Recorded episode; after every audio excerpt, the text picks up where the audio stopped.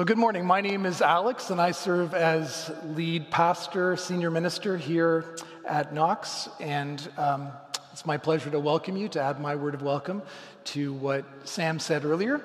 So, we're into our second week exploring the drama of Scripture. We're going through the whole of the Bible. We're leaving out big chunks of it, for sure, but we are framing the whole story of Scripture and thinking of it as we do so as being like a play in six acts. So, in God's story, we heard last week, the first act is creation. The second act is the fall, and we'll come to that today. The third act is covenant. The fourth is God sending his son Jesus. And in the fifth act, he sends us out as the church. And in the sixth and final act comes the consummation. Or to unpack all six of these acts a little bit more. Creation is when God establishes his kingdom, and soon after that, in our reading today, we learn of rebellion in the kingdom, and we refer to this in shorthand as the fall. And then God begins his redemption project, and the next four acts are really all God's redemption. First of all, he covenants with Israel, choosing a people for himself, and then in a climax to the whole story, the true king comes and redemption is accomplished in Jesus. But redemption continues through the church as the kingdom grows in the power of the Holy Spirit. But it's not until the final act that redemption is fully consummated with the return of the king. So we're going to see each one of those acts and understand better, I trust, how sometimes the little bits and pieces of scripture that we read, whether in a devotional way um, during the week or on Sunday morning as part of the sermon, they all fit into God's larger story. And at the very center of this story is Jesus, in whom God has revealed his fullest purpose and meaning for the world. And so the Bible teaches that only in this grand narrative, this big story of God's grace and God's providence, can we discover the meaning of human history. And can each of us individually discover the meaning of our lives. Last week, we heard that in the beginning, God created the world to be good, and God gave it order. And so we saw that God created us in His image. We all are all image bearers of God's. And our purpose, as the Westminster Catechism puts it, is to worship God and to enjoy Him forever. That is the basis for human flourishing. If we want to live the good life, that is what God has laid out for us. And it's a scenario in which everyone is recognized and loved by God, and everyone has equal worth. So it has dramatic implications for our life horizontally as human society. But there's more. We learn in Genesis 1 and 2 that we are sent out to cultivate the earth and also that we're designed for relationship. So, first of all, God tells us to be fruitful and multiply, to fill the earth. He calls us to take care of the garden in which He placed us. We're stewards of the world. We have this creation or this cultural mandate. God gave us work to do and to reflect His creativity, to enjoy the work. But God also made us for relationship. God made us male and female. It's not good for us to be alone. So we're created for community with God and with each other. And marriage is central to that. Men and women are different. But when a man leaves his father and mother and is united to his wife, they become one flesh. And so Adam and Eve were naked and were not ashamed. And that's where we left it this picture of amazing harmony. God tells them, You are free, but there was a limit. They were free to eat from any tree in the garden, but not from the tree of the knowledge of good and evil. For God said, When you eat from it, you will certainly die. So in Genesis 3, we have the story of the fall of the human race. It's a very important piece in the puzzle if you want to understand the drama of Scripture. And I think it really helps to make sense of what's going on in the world because there's a lot that is wrong with the world. How would you answer that question if somebody put it to you in just a few words? What is wrong with the world today? Well, in 1910, a British newspaper, the Times of London, invited a group of prominent intellectuals and writers to answer that question by submitting a letter of a thousand words or less. G.K. Chesterton wrote the shortest letter in response. Dear Sirs, he wrote, I am. Sincerely yours, G.K. Chesterton. He was saying, I am what's wrong with the world. Me, personally, I'm the problem. You don't hear that too often, do you? Most of us, I think, have a real sense that something is terribly wrong with the world, but we'd rather look elsewhere than into our own hearts for the explanation.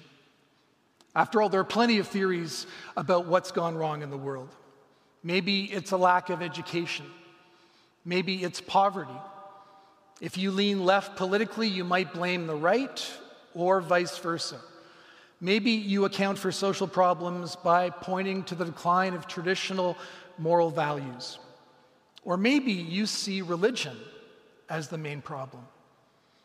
But no matter what your explanation is, I think we all realize you can't explain it solely with reference to external factors.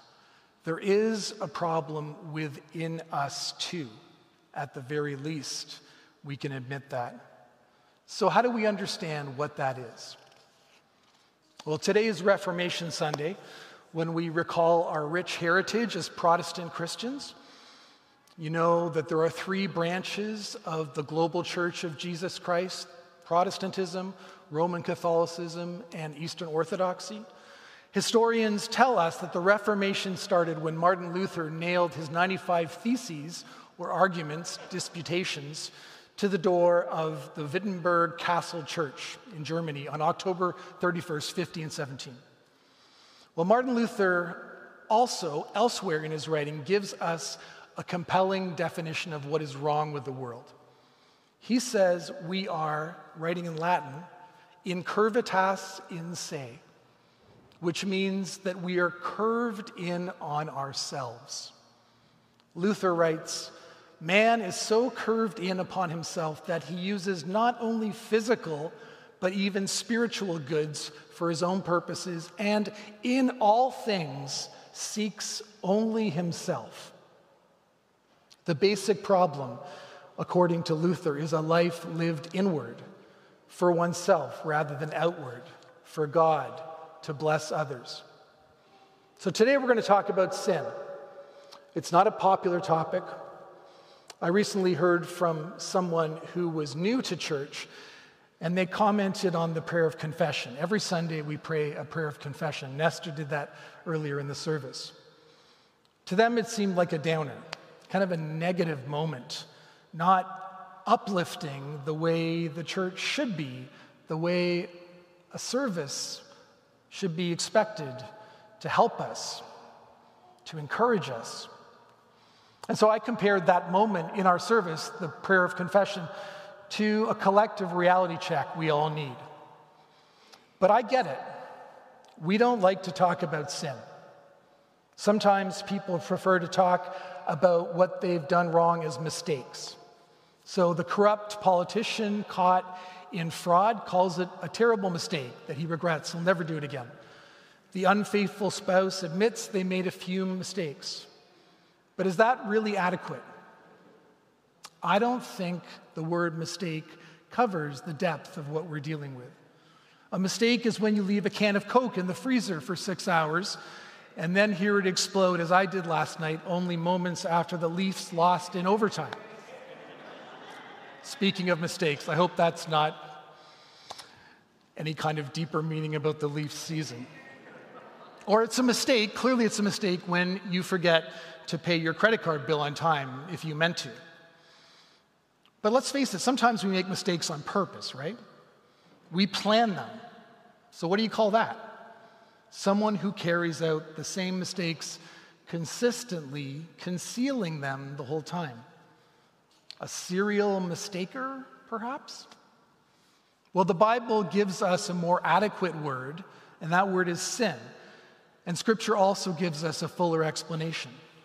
It says there is a sickness that has infected every one of us. There are no exceptions. And Genesis 3 is ground zero for the disease. And so in this chapter, we see, first of all, the progress of sin, how it is gradual, incremental, increases. We see, secondly, the dislocation of sin, what it does immediately in our relationship to God. And then we see the consequences of sin, the broader consequences for all of life, for our relationships, for the world. First of all, the progress of sin. Where do evil and sin come from? If, as we heard last week, the world was made to be good, God saw that it was very good, God was pleased. Well, we want to know, of course, but we don't get the answer to that question. It has to do somehow with the freedom that God has granted us. And even though we don't get the answer, the full answer we might want, there are clues here. So we have a new player in Eden. There's a serpent at the beginning of this chapter. Earlier in chapters 1 and 2, God was always referred to by his personal name, his covenant name, Yahweh, which is translated in English as Lord God. But here, the serpent speaking to Adam and Eve refers to God in his generic name. And Eve repeats that name. So the serpent doesn't deny God, he doesn't argue that God doesn't exist. He doesn't want to have a theological discussion. No, he speaks of God impersonally, distantly. He's planting seeds of doubt. And this is how sin progresses. The serpent asks, Did God really say that? Are you sure about God? Maybe he isn't quite as good as you thought he was. Now, Eve could have just said no and walked away. After all, the serpent had twisted what God actually said. God said they were free to eat. It was language of blessing and abundance, but the serpent twists it, turns it upside down, and makes it sound narrow, inhibiting, restrictive. But Eve decides to engage the conversation further. Now, the church has always seen the serpent here as the devil, the father of lies. He distorts the truth, and we fall for it. In verse 4, the serpent tells an outright lie. He says, You're not going to die if you eat that fruit. No, your eyes will be opened. He's really saying that God, if you obey him, means to hold you back. He's suggesting that God doesn't want us to be free. And if you obey him, you're going to miss out. You won't enjoy life. So Satan doesn't deny the truth about God, he denies the goodness of God. He says, You can't trust God. You're going to have to take things into your own hands if you're going to make something of your life. And so, curved back in on ourselves, we lose our bearings and seek our own interest. We say, okay, I know the Bible tells me to be generous with my money, to share my possessions, but I can't afford that. I've got a lot of expenses, there's a lot of stuff I want. Or maybe we say, I know the Bible says that I shouldn't have sex with this person I'm not married to, but it feels so right and I kind of want it now. And so we're tempted, and sin progresses. That temptation only happens because at a deeper level, we're not trusting God. Your heart is saying, if you obey, you will lose out and you will not be happy. And so, original sin is putting yourself in the place of God and acting as if your life is yours to do with as you please. The serpent lies and says, Eat the fruit, and you will be just like God. But the truth is that God is God, and you are not. And every limit God establishes is meant for our health and flourishing. It's in our fallen nature to put ourselves in the place of God. So, where in your life right now are you doubting that God loves you? Where are you doubting that God wants the best for you? Where do you see an obstacle to your plans for your life that has you wondering? Is there a particular struggle or maybe, maybe a sense of disappointment that you're experiencing right now? The devil wants to use that to tempt you to turn away from God. How can you resist? Well, look back to God. Look to his love for you as scripture tells that story over and over. Take your struggles, take your disappointments to him in prayer. Take your complaints, take your anger, and take them also and share them with Christian friends.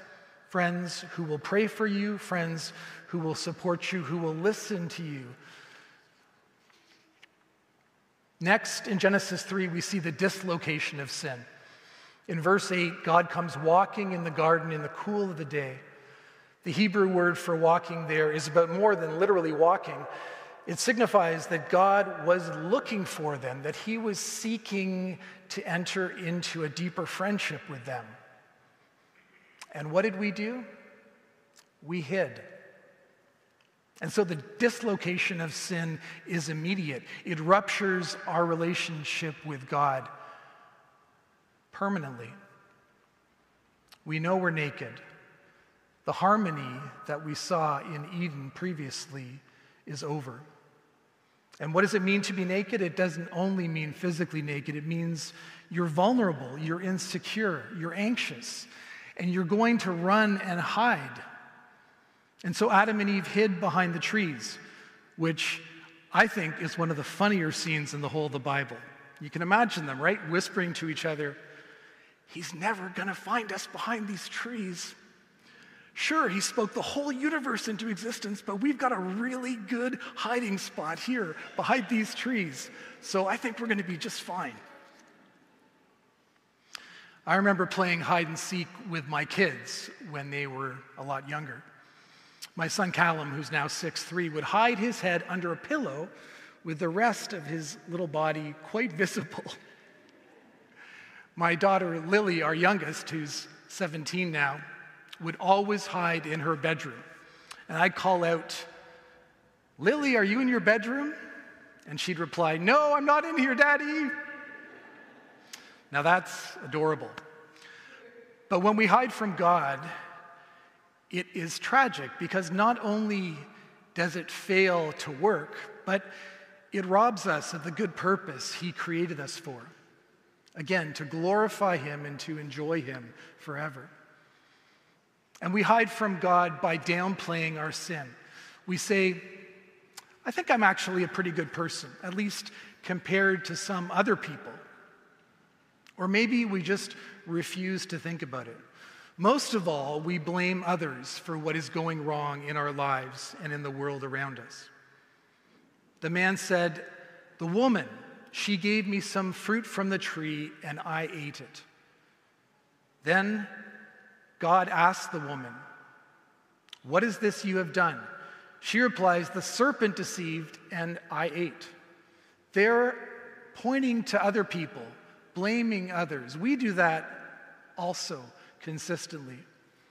We blame our parents, they're always the first target. Or we blame our friends for letting us down, not being there when we needed them. Or maybe it's our spouse's fault.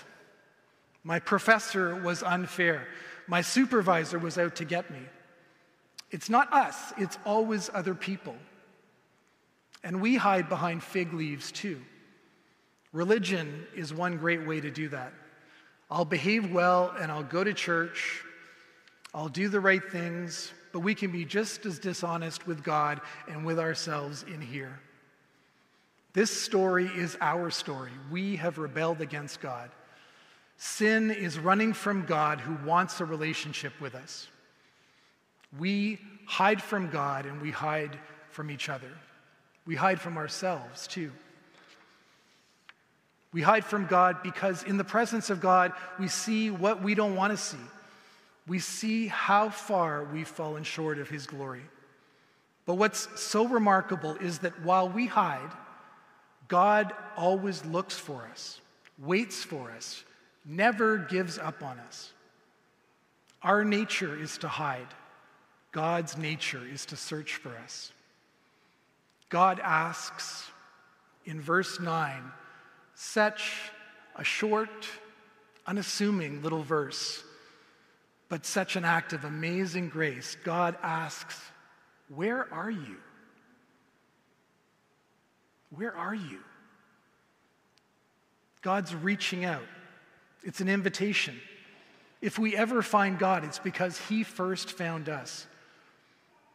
But having looked at the progress of sin, having seen the dislocation that sin brings in our relationship with God, we need to talk also about the broader consequences of sin because they're terrible. From verse 16 on, we learn that life is now going to be full of pain, not just in childbearing, but for women and for men in lots of ways, including in their relationships with each other.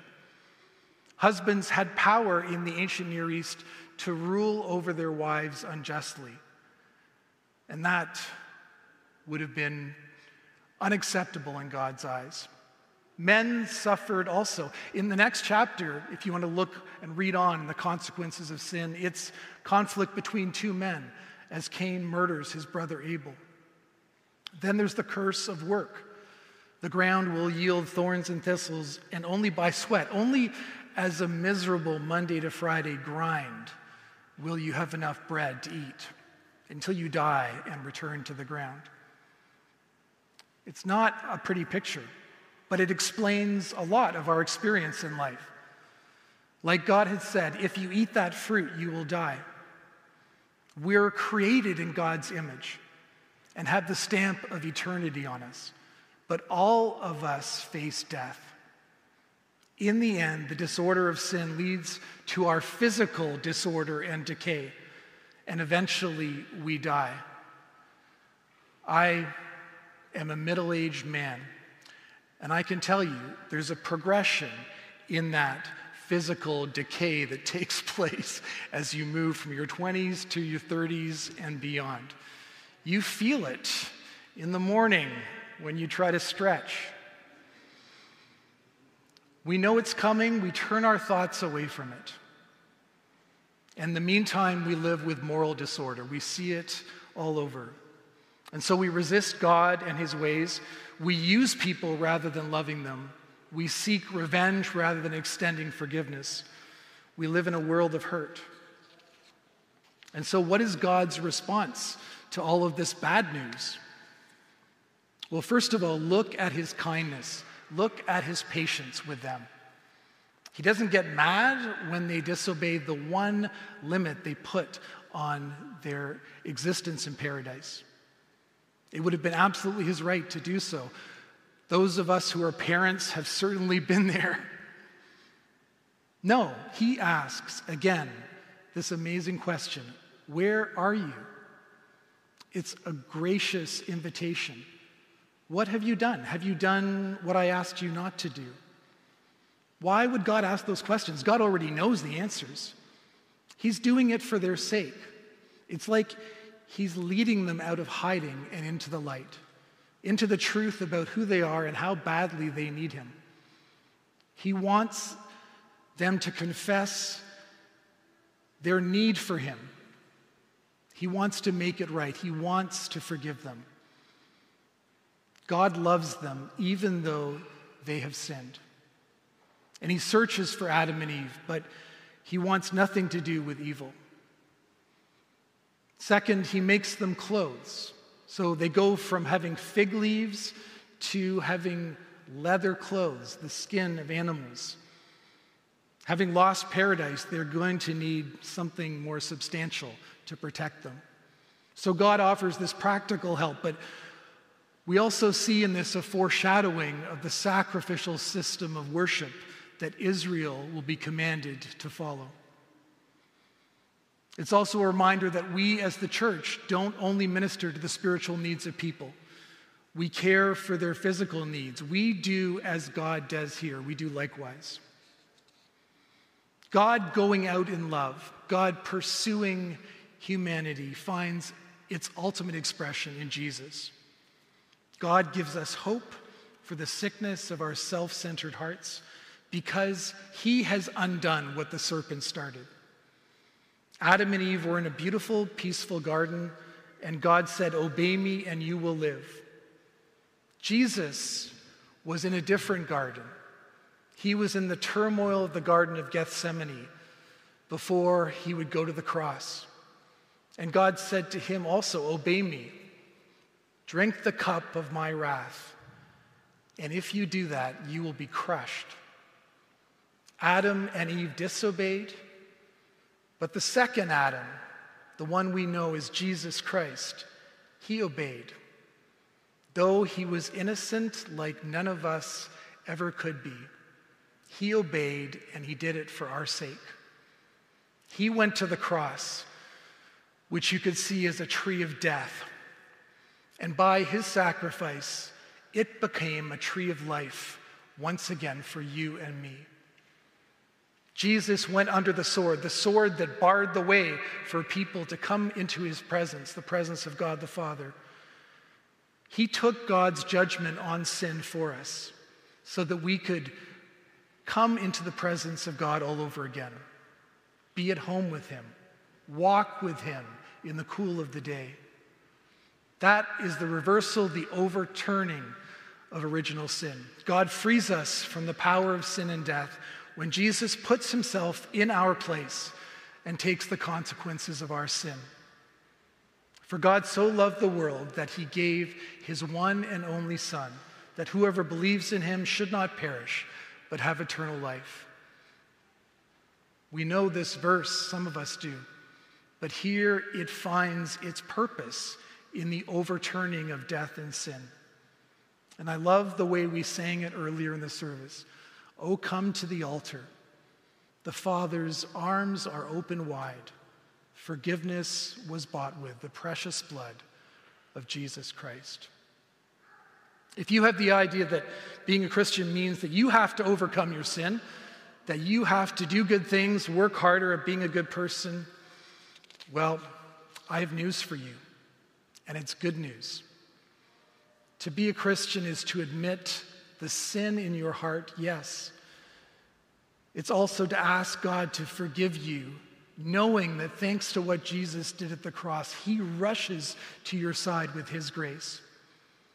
And then it's to trust the Holy Spirit to seal that grace and that truth on your heart so that you can love and serve others, so that you can experience God's reconciliation and be reconciled to others even as you're still finding it hard to trust God, even as you may still be struggling. Let Jesus clothe you with his love. Let him make you new, remake you, recreate you. Accept the truth of what he's done, believe in him, and walk in that freedom and grace. On this Reformation Sunday, it's helpful to remember that the very first of those 95 theses for which Martin Luther is famous, was about repentance. He wrote, When our Lord Jesus Christ said repent, he meant the whole of the Christian life should be repentance. How are we living that out? Individually and as a church. I read something this week that said the biggest obstacle to the Holy Spirit coming among us in power, renewing us, bringing reconciliation is our unwillingness to confess our sins to God, but also to each other. We hide from each other, we pretend. Are we willing to be honest with our brothers and sisters? I think that's my main prayer after preparing this sermon for Knox, for you, for me that we would have the courage to repent to God, but also out loud to someone in our life, to tell the truth and to receive the healing, the forgiveness that only Jesus can offer. May your kingdom come. May your will be done here at Knox, in the city of Toronto, and to the ends of the earth as it is in heaven. Come, Lord Jesus. Two questions for reflection today as we ponder what we've read in Genesis 3. First of all, have you admitted, have you ever admitted to God that you are helpless in your sin and need His help more than anything? And how are you hiding from God right now? How could you turn back to Him?